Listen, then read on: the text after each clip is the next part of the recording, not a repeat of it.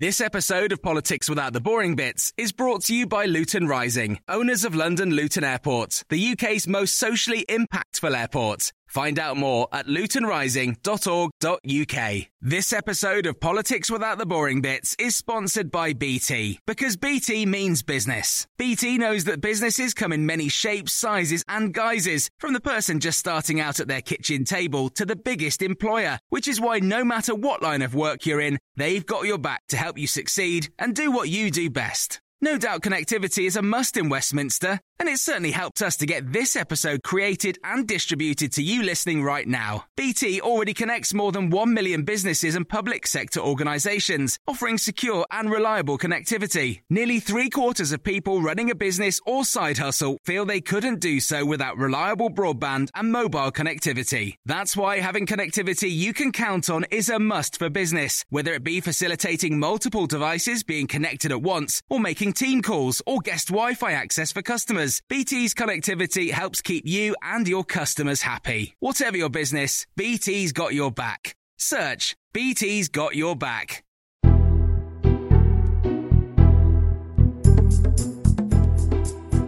Hello, this is the Red Box Podcast. I'm Matt Chorley, bringing you the best of my Times radio show, which you can listen to Monday to Thursday, 10 to 1. Our last episode of the podcast this week. Thank you so much for all the ideas you sent in. Uh, big ideas to change the country. We've uh, we've rounded up some of the best. We've got absolutely loads. We've rounded up some of the best, uh, and they're coming up uh, in a moment uh, when I chat to Suzanne Heywood, who set up the uh, Heywood Foundation Policy Prize in the memory of her husband Jeremy Heywood, the former cabinet secretary.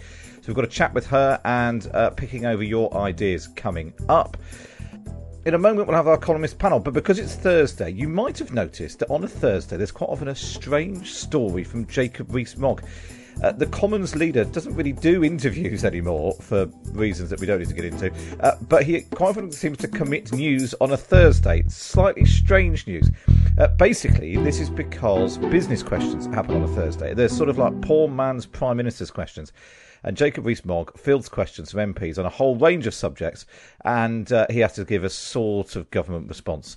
And I just noticed in recent weeks that they were getting madder and madder. So this is how I spent an afternoon pulling together the wit and wisdom of Jacob Rees-Mogg.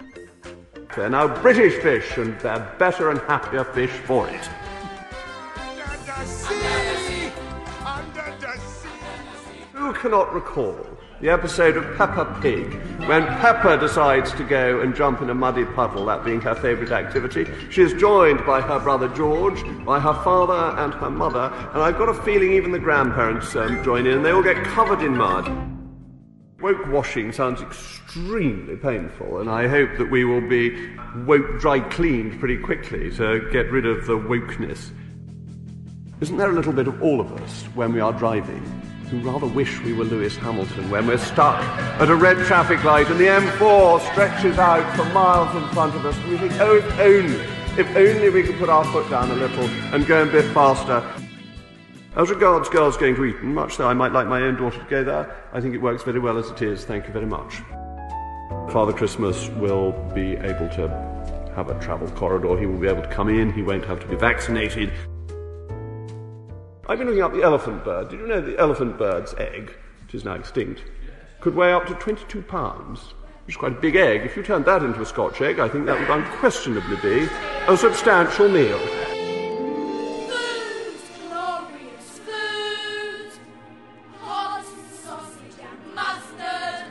Have a predilection for cream eggs, which is probably not to be encouraged. And I did even once have a deep fried Mars bar, which was absolutely, which was absolutely delicious.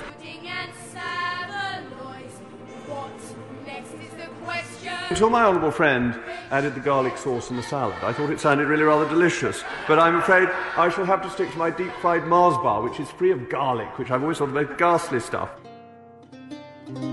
If I claim Elizabeth I as the first Tory, which I'm tempted to do, we've still got to maintain social distancing, six and a half feet away from people. Think of me being laid down flat, and that is a little bit short of the distance that you need. I used to think that Mona Lott was a fictional character, but it turns out it's actually the First Minister of Scotland. That all Mrs. Sturgeon can ever do is moan a lot. But when Britain first at Heaven's command arose from the azure main, this was the anthem of the land, and guardian angels sang this strain. Rule Britannia, Britannia rule the waves, and Britons never, never, never shall be slaves.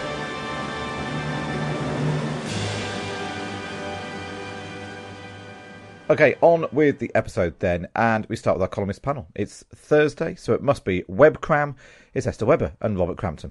Let's talk about what is being dubbed, fairly or otherwise, Keir Starmer's worst week. I mean, nothing sort of massive has really happened, but it's sort of a whole collection of things have have come together to to just give the slight sense it's not all going terribly well. Uh, Uh, let's so so ba- to just sort of give a quick recap. Um, he there, there, was this leaked report that he was going to wrap himself in the flag uh, to make himself more patriotic, and lots of Labour MPs have said that's a bit naff and won't work.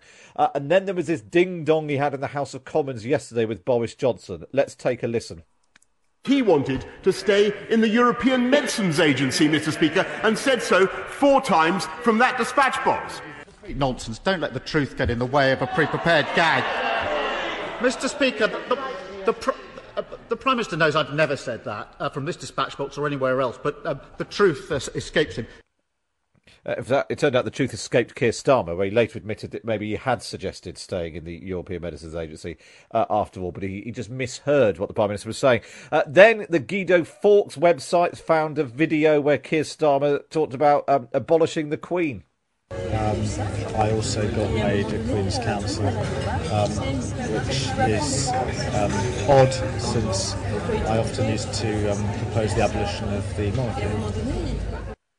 I got a Queen's Counsel, which is ironic because I used to uh, propose the abolition of the monarchy. Uh, Keir Starmer there in, a, in an old video. Um, and on top of all of that, the Tories are now seven points ahead in the polls. So, Esther, is it all as bad as it looks if you put all of those things together? Um, it's not. It's not brilliant. I mean, I'm tempted to say it's early doors. He's still kind of devising his strategy. He's working behind the scenes on what's going to happen next. But we've been saying that for well, it's coming up to a year since he took over in April, um, and was all, all waiting for this kind of breakthrough moment I think. Um, but maybe this is actually the norm and it's not terribly exciting. What we've yet to see is whether it might still be more attractive than the other option. What have you made of it, um, Robert? I'd, I'd, I'd, class you as a, a, sort of a non-inhabitant of the Westminster Village, um, and all the better for it. What does it look like to you? It, well, it's it's not quite early doors, is it? As Esther says, it's sort of middle doors. If that's a is, is that a phrase? like she said, like she says, he's had uh, he's had ten months, and people make up their minds pretty quickly about politicians, and it looks like the public's made up its mind about Keir, and he's real. I mean, you think if he wasn't going to break through during all the cock-ups of the spring and summer and autumn, he's now not going to break through, given that the vaccination process seems to be pretty much a triumph so far. I mean, it's a horribly cynical thing to say, but what he needs is the vaccination rollout to go wrong. Um, I think both the Guardian has said that you know Keir Starmer seems to have halted was the phrase. Stephen yeah. Bush, political editor of the New Statesman, has written a piece which is a bit on the one hand and on the other hand, but you know pointing out that he's not really landing either with Westminster insiders or with the public. And normally, the you know a politician is doing well with one or the other, but it's not really landing so far. What do you think Keir Starmer can do, Esther? Is it because there's always this this this slight feeling. Sometimes in opposition is actually sometimes it prime ministers is that it's okay. He's working on a plan. He's keeping his powder dry, uh, and there's you know there's there's something up his sleeve to mix metaphors.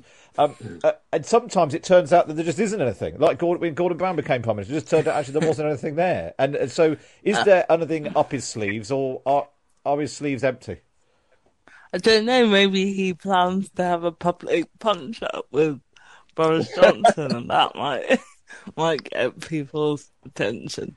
Um, I think I think sooner or later there has to be some kind of interesting policy offer because I think that is one of the things that actually the last two Labour leaders were quite good at was kind of attention grabbing ideas that um, got people talking, and we've had less of that, and we know why because of he's overhauling the kind of management of the party.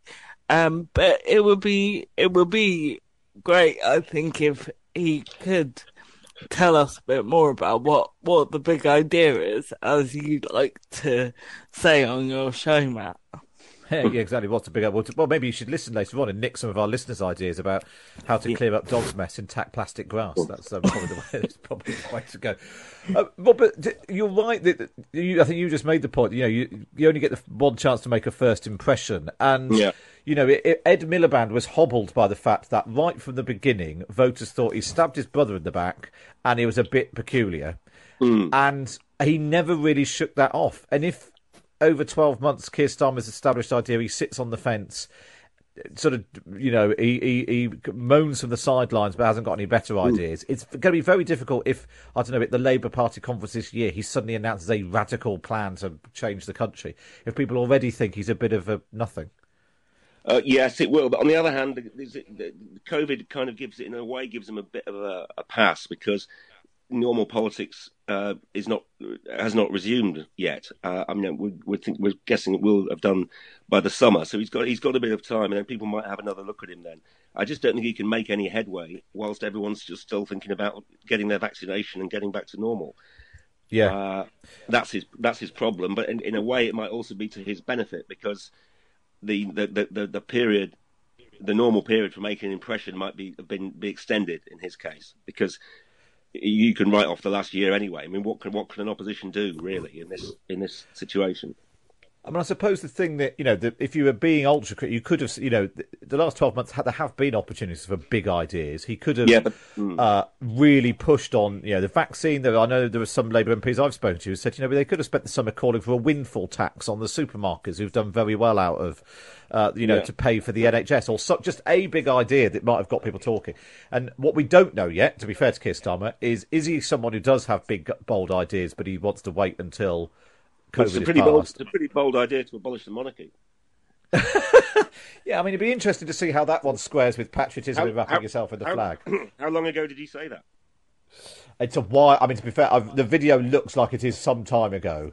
Uh, um, so yeah, in his defence, it wasn't last week, he but, I think it, you know, yeah, but then he was a QC already, so it wasn't like he was twenty. So he was yes, no, it wasn't. Yes, it definitely wasn't that he was, um, Yeah. you know, like a. a, a he, A kid. he was in his yes, exactly. It wasn't some sort of naive youth. Uh, no, he was already at Queen's Counsel, so he must have been yeah forty odd. no, I'm just Right, let's move on. That's important. That's important, isn't it? Yes, exactly. Yeah. Well, let's let's let's leave him to his um, uh, troubles uh, for the time being, um, and uh, move on to talk about the much much easier to solve question of Brexit and the suggestion that it's already time to scrap the Brexit deal that took so long to um, to get sorted. Uh, Esther, explain what is going on here.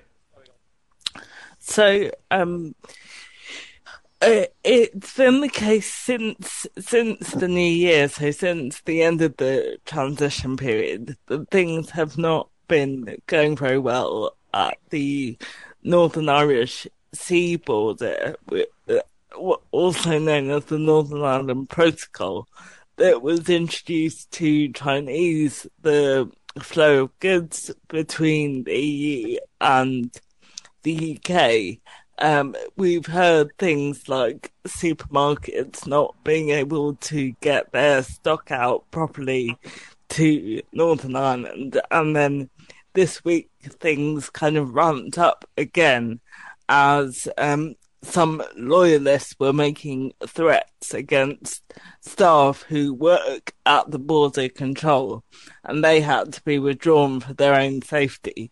So really, the situation is pretty serious. It is. What do you what do you make of it, Rob? I mean, it, it's, it's Well, it more started- evidence, really. That it was that Ireland was always one of the most tricky bits of trying to make Yeah. Brexit a reality. And they didn't, and they and uh, uh, they didn't resolve it, uh, which is evident now, uh, um, only a month in. I mean, it's this actually started with the the other border, the, the border between the Republic and the North, the land border, uh, last week when the EU was saying that they were going to try and prevent uh, vaccines slipping into Britain, uh, into the UK via the Republic. Uh, and now it seems there's problems with the, the stuff going the other way uh, because there's these, these extra checks are being applied very zealously and it's effectively created what nobody wanted, what, certainly what the unions didn't want to create, which is a border down the Irish Sea. Uh, you can't ask. I mean, if you're asking me to solve it, I'm afraid I can't. Uh, better minds than mine have done so, but in a way, uh, I don't. I don't sort of blame. I can't really blame. I, I'm not necessarily saying I'm a, a unionist, but if I were a unionist, I would. I can sort of have some sympathy with Arlene Foster, who is saying this is if this is this looks like a border. It's behaving like a border, and that can only that can only encourage the reunification of Ireland, which she doesn't. The unification of Ireland, which she doesn't want to see. Uh, yeah.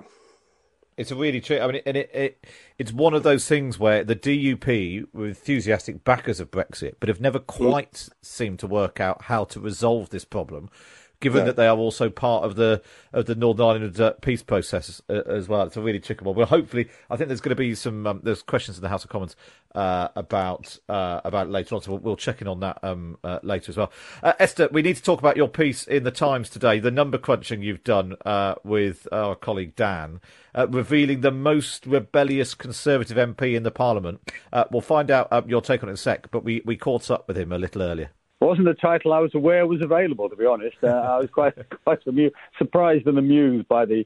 We're, we're sent to Parliament to reflect a variety of things, the interests of our constituents, but also, you know, the, the, the principles that we that we believe in. With this government, it's not necessarily the government's fault. The the Parliament is pretty weak.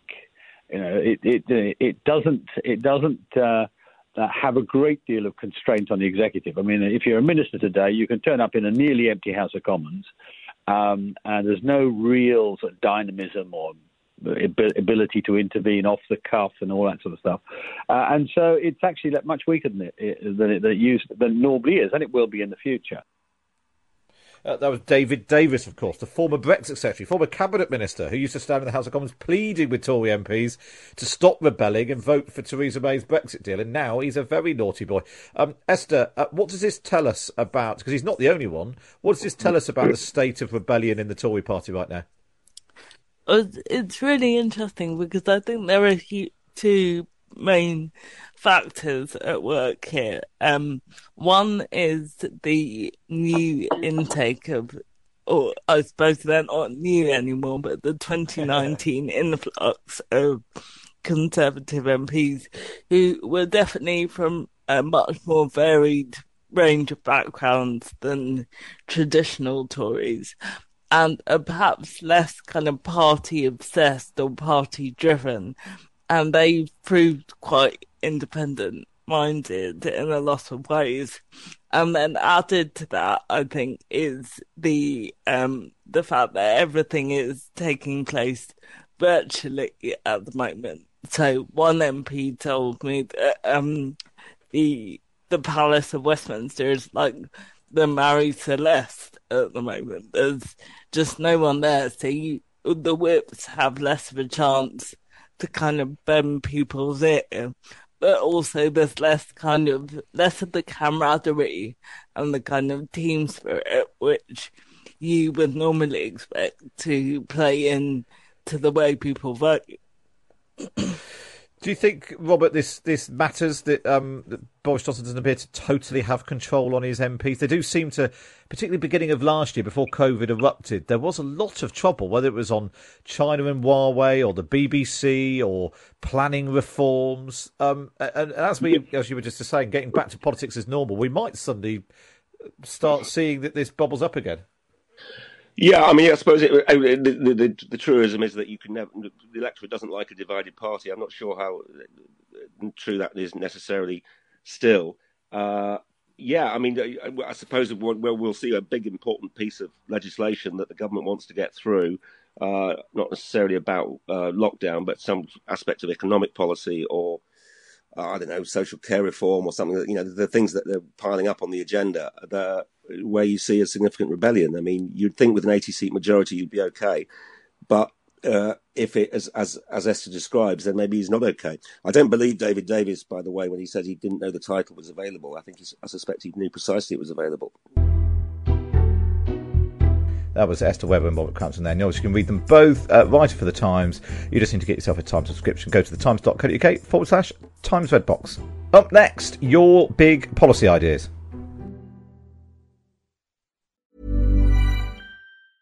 A lot can happen in three years, like a chatbot may be your new best friend. But what won't change? Needing health insurance. United Healthcare Tri Term Medical Plans, underwritten by Golden Rule Insurance Company, offer flexible, budget friendly coverage that lasts nearly three years in some states. Learn more at uh1.com. Even on a budget, quality is non negotiable. That's why Quince is the place to score high end essentials at 50 to 80% less than similar brands. Get your hands on buttery soft cashmere sweaters from just 60 bucks, Italian leather jackets, and so much more. And the best part about Quince, they exclusively partner with factories committed to safe, ethical and responsible manufacturing. Elevate your style without the elevated price tag with Quince. Go to quince.com/upgrade for free shipping and 365-day returns.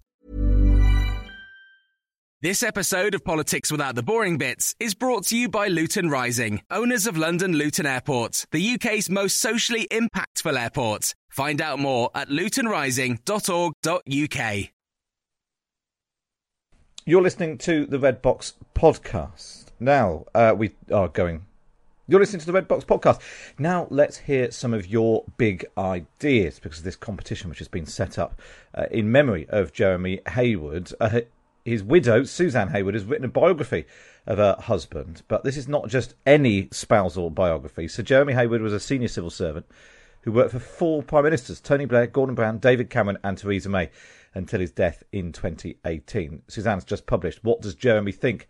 Jeremy Heywood and the Making of Modern Britain. She's launched this competition in her husband's name to ask for big ideas to change the country, judged by ministers and policy experts. We'll come to that and your big ideas in just a moment, but I've been speaking to Suzanne and I asked her how she went about writing the book. Well, I was determined. I mean, he allowed me to kind of do his biography, and I was determined to do it in a very professional way. Uh, and so you're right. I talked to over 200 people, which means that, which is fantastic because it means that you source every story from multiple different angles. And the fantastic thing about it is, as you say, Jeremy worked for multiple different prime ministers. So he worked for kind of, uh, well, he started right back at kind of Black Wednesday. The book starts at Black Wednesday when he was working for Norman Lamont back in 1992, and then goes all the way through him working for Tony Blair, Gordon Brown, uh, and then he worked for uh, Cameron, and then he worked for um, Cameron and Clegg together, obviously in the coalition, then Cameron and then May. And what's fantastic is you've got this kind of running kind of story all the way through, and you can see what happens in the kind of transition from one administration to another. And quite often they take policies that didn't quite get implemented in one government and roll them forward and kind of repackage them and do them in the next government. Um, and the same little stories crop up again and again and again. You know, there's a there's a running little story that really amused me about where the prime minister sits in number ten, and it was a bit of a battle right at the start with Tony Blair. Kind of which office was he going to have, and they did a lot of office reshuffling to work out which office he was going to go in. And then Gordon came in, and they had the same debate all over again. Then he ended up creating this kind of war room uh, and then uh, then Cameron came in and had exactly the same debate again. He wanted to kind of go and have an office on the first floor. Then finally, just to kind of sum up the whole story, Mrs. May came in and Jeremy said, you know, where would you like to sit? Normally you sit here, and she said, that's absolutely fine. I just need a table. and it's amazing but what you can read into the psychology of different politicians and their approach to that sort of stuff is is fascinating. And obviously he he became cabinet secretary uh, uh, in the coalition and then for Theresa May as well. Explain to people what that means because he's a civil servant which means he he's there to serve whatever uh, color of government we have maybe Labour Tory coalition whatever. But what does the cabinet secretary do and it's a great title, isn't it? Because it means, you know, it's one of those extraordinary titles, kind of. Anyway, so cabinet secretary, what they effectively do is they help the prime minister run the cabinet. So the cabinet is the heart of government where all the ministers come together and make decisions that affect the whole government. And the cabinet secretary is in charge of making sure that that mechanism works well. And as well as the kind of main cabinet, which we all know about, you then have a set of cabinet committees which deal with all sorts of other issues. The cabinet secretary oversees all of that, oversees that whole process. But actually, it's a much bigger role than that because, because usually the cabinet secretary is also the head of the civil service. So, in addition to helping the prime minister run the cabinet or organise the cabinet, they oversee all of the different departments. So, all of the permanent secretaries sit in all of the departments, Department for Education, Department for Health, they all report up to the kind of cabinet secretary usually, who's also the head of the civil service. And at the end of his career, Jeremy was both cabinet secretary and head of the civil service, both kind of roles coming together. So, how do you approach writing a book about your spouse? The job was basically go out and talk to everybody who was involved, go and do all the desk research, understand all the other books that are being written. You know, talk to Jeremy. Obviously, I talked to Jeremy quite a lot, but I talked to many, many other people, and you put it together because you want it to be rich in detail and incredibly kind of fact based. And I felt I was in, immensely privileged because I was telling, and I've used this analogy a couple of times, almost like if you think about Downton Abbey, we have all of these biographies of politicians, and that's the upstairs, you know, and upstairs you get one view of the world. It's very different looking at what happens kind of administration, administration you know, down below, as it were. Uh, and it, it's absolutely fascinating, I have to say. No, the, the, I really liked the Downton Abbey uh, analogy because it does. Because I suppose also, you know, the the grandees upstairs might come and go, and they get married and move away, or whatever it might be. But the the butler and the footman or whatever, you know, keep the the show on the roads. They they stay there for years and years and years. So yeah, it's a really it's a really nice uh, way of trying to describe. I think sometimes I think people could struggle. Yeah, what's the difference in the cabinet secretary and a cabinet minister called the housing secretary? You know, all the names are a bit too. Yeah, when they're completely different, completely different roles. Um, so, at what point did you start writing the book? Because you, you, because it's right, isn't it, that civil servants aren't supposed to write books. So that's, so but then you, that's all right because you're just a member of the public who just happens to be writing a book about Jeremy. Well, civil servants are allowed to write books. So there are many, um, many, are many biographies and many autobiographies of civil servants. In fact, there's a um, there's a biography that was written of a previous cabinet secretary. Uh, Robin Butler's biography was written by Michael Jago. So, uh, but also, of course, you get you get biographies and autobiographies of um, uh, you know kind of diplomats and obviously the kind of politicians as well. So no, it's it's perfectly acceptable to to write it. It's very unusual for it to be written by a spouse. I mean that that is very unusual. Uh, usually, it's my kind of third party. I think the kind of more interesting debate and one that we debated uh, is the timing of it. Um, now, many, often they are done relatively contemporaneously. Uh, I think in Jeremy's case, in an ideal world, we would have done it later. And so what, what usually happens is somebody finishes in that sort of role and then they get a kind of lovely period, you know, 10 years or so, seven years, where they come on to shows like this, they talk about what's going on. You've had Gus on, of course, many times. Uh, they write articles and they're able to be involved in the issues of the country and give their opinion. Unfortunately, Jeremy was never going to have the chance to do that. You know, when we when he was diagnosed and I knew and he knew he was terminally ill, he was never going to have that opportunity. And if I was going to write his biography, I had to start writing it then, or I could never write it. So I wrote it then, contemporaneously. And then the question was when to publish it. And I was asked by the Cabinet Office to wait until David Cameron's book was out, uh, just out of kind of courtesy, which I did. Uh, but then, obviously, for me as a widow, and also for my and Jeremy's children, to wait for another kind of decade, which is what we might have done otherwise, would have been very difficult to come back to it now. So I think the, the issue is more a timing issue, and we're in just in a particularly kind of sad and unusual circumstance. Although I say that at a time when I know so many other people are going through, you know, really, really terrible. And I consider myself to be incredibly privileged and lucky in a way that I was able to have that time with him to write this book, which many people sadly aren't able to do. And to have, you know, for many of us, the most treasured thing we have are sort of family photo albums and that sort of thing. But to have the a life story like that um, and to have worked on it together is such a an amazing thing to have. So let's talk about then the prize that you've set up in, in Jeremy's memory, because Jeremy sadly died uh, back in 2018. Explain the thinking behind the prize. So I set up the Heywood Foundation in his memory, dedicated to two things. One is innovating public policy, which he was passionate about, and secondly, diversity in the public sector, which he was also passionate about. Uh, and we try to do both of those together. Now, the other thing that Jeremy did, and people will see this if they read the book, is he was great at using a crisis to get things to change. I mean, the, the current crisis is the most awful thing, and I kind of sadly lost somebody I was, you know, in, in my kind of uh, quite close personal group yesterday. I'm very, very conscious of how terrible Oh, this sorry. time is. Um, but it is an opportunity to get things to change for the better, and we need to grasp that opportunity. So the idea of the prize is it's in two parts, as you know. First of all, what's a great question? So what is something which is either an opportunity that we can capitalize on or something we need to fix? So for example, we've created all this online learning material for kids. You know, I know as a kind of mum with kind of kids studying at home, tons of stuff. Now, we all want our kids to go back to school in a normal sort of way, but we don't want to lose all of that fantastic online material. So how do we capitalize on that? And then there are problems. You know, we, we I think the pandemic has shown very, very clearly that we need to take another look at how care homes work and how care homes are funded. And that's become very, very kind of clear through this. So prize number one, what's the best question? Uh, oh, actually, we've got a series of prizes. So best questions.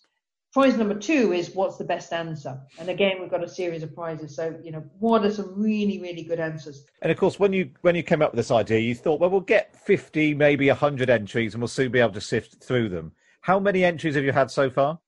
Well, we're well over a thousand. We've got about, I think, uh, last time I checked, 1,073 ideas. So I'm now in a state of uh, mild panic about how I get 1,073 ideas and probably more because we're, uh, the idea is we're going to close the competition on the anniversary of the lockdown, so March the 26th. We've got a little bit, we've got more time for people to get ideas in, so we're going to have more by that point. Uh, and we've got to sift them uh, so that we get to a reasonable number for the panel to look at. And what's very exciting is I've had about 45 civil servants step forward from across the civil service, and they volunteered to help sift these ideas down. And I had the first meeting with the first group of them yesterday, so they're very excited about the ideas and being able to engage with them and figure out what can be really interesting. And then hopefully, you know, the winners will emerge, and then the government will take them and, and run with them. Um, you, are you allowed to enter? Have you got an idea that you've always thought you can't believe that Jeremy didn't take it up, and you know, maybe you could maybe you could sort of do it anonymously and slip it in and see if it progresses? Well, I've got loads of ideas, but I, th- I think it would be a bit mean of me because I think I can just, you know, give those ideas directly. I'd love this prize. I mean, wouldn't it be exciting if this prize was won by somebody who's never really been involved in government? But this is a, a moment to suddenly say, well, actually, looking at it from somewhere really different, I can see a real way to make things better for this country. And that Jeremy would love that. He called it actually, he had a term for it, he called it open policy making. And again, you know, he talked about it in the book. He he he did it multiple times. He called it and ideas coming in from the front line, from people outside of government who see how things really are. Um, incidentally, I even had a call from the Treasury who said, "Well, if you've got any good ideas that you can send over our way as well, that would be great." So we'll. we'll You're literally you're, you're you're literally running the government from your from your lockdown. It's it's tremendous. So if people are listening to this, because somebody was sent um, entries in to us, you know, and some are some. Know, I remember when we did them last month, we had everything from a sort of NHS for pets to rolling speed cameras to you know ways to deal with the housing crisis. We're going to play some uh, more in a minute, but um, if people want to enter properly, because sending them to us is not an entry, how do they go about doing that? They just type in heywoodfoundation.com and they will find it all on the website and they can just enter there. And actually, what we've done recently is we've added in a new box that people should tick if they're a school child, uh, because we'll probably do a special school uh, prize as well. Because I think that would be rather nice. And we've had a lot of interest. The Ark schools have been very interested in the prize and they're going to start promoting it across schools. So if you're school age or you know someone who's school age who's got a great idea, get them to enter as well. It's, it's, in, it's open to anybody. Yeah, it was uh, Suzanne Heywood. And it is worth um, noting that if you do actually enter the actual Heywood Foundation prize, the top prize, uh, if you uh, for question what, basically coming up with what's the what's a big ch- uh, key challenge or opportunity presented by the COVID nineteen, uh, there's a top prize of five thousand pounds for that. If you come up with a solution to one of the big challenges, the top prize is twenty five thousand pounds. Second prize 10000 third prize 5000 and 15 runners up get fifteen get a thousand pounds each. You can read more about um, Jeremy Heywood uh, in the book, uh, What Does Jeremy Think? Jeremy Heywood and the Making of Modern Britain by Suzanne Heywood. Uh, coming up next, we're going to uh, play out some of your ideas that you've sent us. No prizes at all, other than just getting to hear your idea on Times Radio, and we'll ask a couple of policy experts what they make of them. That's next on Times Radio.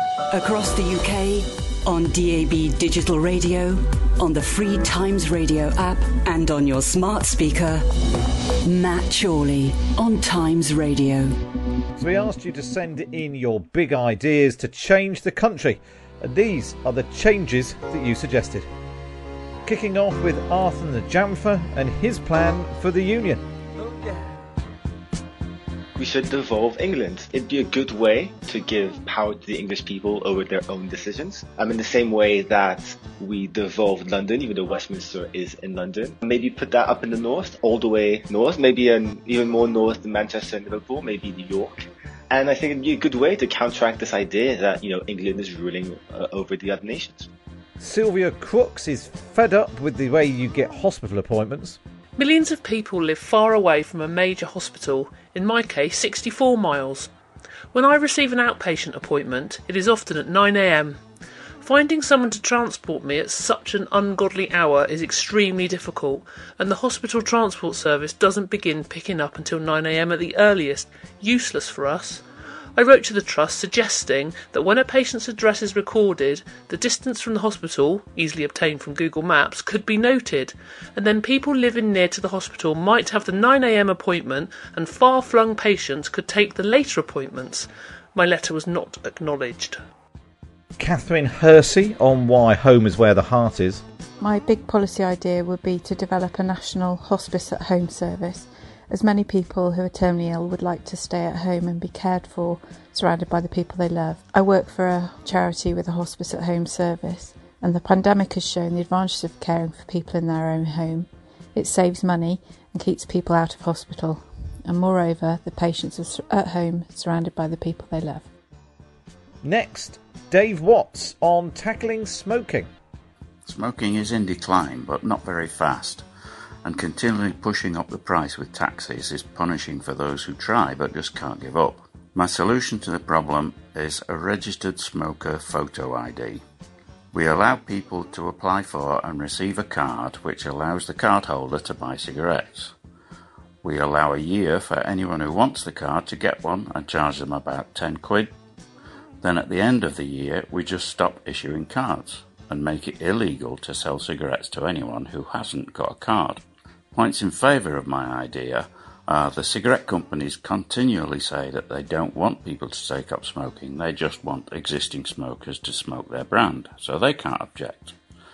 And it puts a genuine barrier in place to try and discourage young people from taking up smoking in the first place. Next, Marion Janner on a way to clear up the pavements. We need a campaign that is solidly evidence based and that explores the simple and cheap concept of some people picking up others' dog's poo as well as their own dog's poo. I know that despite being obsessive about picking up with three dogs, I can occasionally miss a dollop.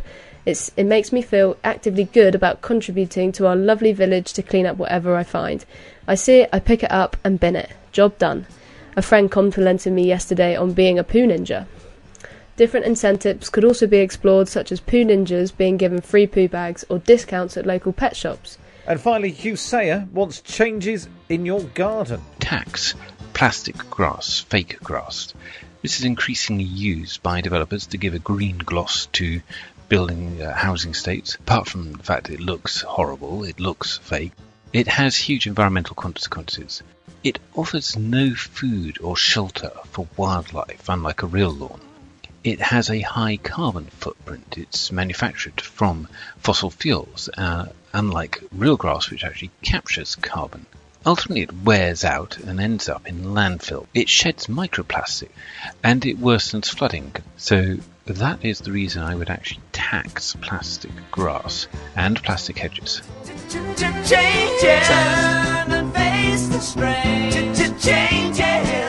So that's all the changes that you wanted to see. Honestly, we had so many. We could have filled half an hour with them. Uh, we had such a, a, lot of great ideas. So, are any of them any good? Let's speak to two people who spend their whole time thinking the unthinkable in terms of uh, policy uh, to, from two think tanks. Uh, I'm joined by the Social Market Foundation's chief economist, Aveek Bhattacharya. Uh, how are you doing, Aveek? Yeah, good, thanks. And the chief executive of the New Economics Foundation, Miatta Fahnbulleh. Hi, Miatta. Hi. So, Aveek, let's start with you. Any of those ideas particularly grab you as things that the country should be doing? Um, I think there's lots of kind of interesting ideas, and, and following on from your conversation earlier, I think um, almost all of them raise uh, important issues. Um, I think that uh, talking about the hospice at home seems like a seems like a good proposal. Um, I wasn't frankly aware of the of the environmental kind of impact of plastic grass, so that's that's one that should be taken forward. I'm intrigued by the smoking idea. I don't know if I'd go that far, but I think it raises some uh, interesting questions about what we're trying to do with um, uh, tobacco regulation. Yeah, I must. That was the one that felt most sort of out there. But then it is an interesting question, you know. In public health, we've seen during the you know coronavirus, public health is a massive issue, and if everyone accepts it, it'd be great if people didn't smoke. Actually, taking a proactive uh, stance on trying to get people to, to stop smoking more aggressively, maybe that, that maybe that does make sense. Yeah, I think it uh, it kind of raises the question of what the what the end goal is and what we think um, uh, what we're trying to do with our tobacco regulation. So, is it something like I think, uh, and I'm very familiar with the debate on alcohol, where um, generally the kind of position is that alcohol sometimes is is good and acceptable, and we accept that people enjoy drinking, and what we want to do is we want to cut down on the harmful drinking. Whereas with tobacco, there's this question of are we pushing for full elimination? Um, the government's talked about aiming for um, a smoke free society by 2030. And if you kind of buy into that ideal, then the question then then is it kind of uh, is it so unacceptable to say that we shouldn't um, we shouldn't want anyone to kind of be able to buy um, cigarettes kind of as a matter of course um, although obviously the proposal there kind of runs into the practical difficulties of, of whether there would be issues around a black market. I mean, that's that's the sort of issue that's yeah, raised that... always around um, public health regulations. Um, but but it would be it would be a concern I would have around that um, around that proposal. But it it was, but it was interesting because you know, it was just one of those things we don't talk about, you know, smoking that sort of thing. What about you, Miatta? Any any of the ideas you thought would definitely go as or definitely wouldn't work? Yeah, so I thought there was a great uh, set of ideas here. I think for me, the one on the union, I think is a no-brainer. Um, I think the insight that you know, to both revive our democracy, uh, to counter the sort of splitting of the union, we've got to devolve power. And, you know, I think it's completely right that we should be thinking about a federal settlement uh, where power is pushed into different parts of England as well as uh, other nations. Um, because in the end, people want power close to them. Uh, I love the patience um, idea and booking appointments. And for me, it goes to the heart of, you know, there is so much scope to use technology uh, to make the way that our health service works more responsive. Um, it's really easy to sort of track where patients are calling from and then tailor the support based on that. Um, and at the moment, we don't. So that feels like a really smart, no brainer type of idea. And then the plastic glass one I thought was a really good one. Um, and it's completely right. You know, I think this goes with the big drive against plastics in the round. Um, and I think thinking about how we better price things that we know that are bad for the environment is part of it. But in the end, something like plastic grass, I think, is probably going to end up in the space of all plastics, which is that we ban them and we think about natural alternatives that actually work for everyone. Yeah, then, yeah. Suddenly you'll be very on trend. Yeah, there's this new thing called grass that you can have instead of your plastic grass. it's really catching on. Just because uh, we, we, that, yes, exactly. We really, really this new cool thing called grass. Um, uh, because we've both got you on, uh, you, you've cast an eye over our uh, Times Radio listeners' uh, ideas, or at least some of them. Uh, but there's twenty five thousand pounds up for grabs in the big prize of this Heywood Foundation thing. What would what would be your idea? Um, let's start with you, Aveek. Oh, it's difficult. I've got so many, and, and, and as I said, as as um, Sue said, it's uh, I've got the kind of advantage of being able to being able to toss them off whenever whenever I want. Um, but I think uh, I think it would be something. The, the, the, biggest idea I would have is I think we want to be more experimental with policymaking. I think we should try more things and monitoring them to see. I think it would be more about the process by which we make policies rather than any specific idea, um, because I think that's that kind of sets the scene for more good ideas to come through and more things to be tried uh, and and for us to learn about them. Okay, and what what about you, Miatta? What would be your what was your big idea? if I had one thing that I would want to do coming out of COVID, it would be to introduce a living income across the country. Uh, and that's basically ensuring that everyone has an income floor, so no one falls below a certain level. Um, and we do it through a, revi- a reform form um, part of our welfare system, so that you do it for people both in work and out of work, so we don't have this horrendous situation where people are having to rely on food banks or worse, can't heat their homes because they have to feed their kids. Um, it's so basic, but it would be revolutionary. Well, we've come to the end of this episode of the Red Box Podcast. Don't forget to subscribe wherever you get your podcasts from. Listen to my Times radio show every Monday to Thursday, 10 till 1. Uh, you can listen on DAB radio, on your smart speaker. Get the Times Radio app. You can also listen to the Red Box podcast of the Times Radio app as well. And if you want to read about the stories that we've been talking about, then you need a Time subscription. To get that, go to times.radio forward slash subscribe. This episode of Politics Without the Boring Bits is brought to you by Luton Rising, owners of London Luton Airport, the UK's most socially impactful airport. Find out more at lutonrising.org.uk.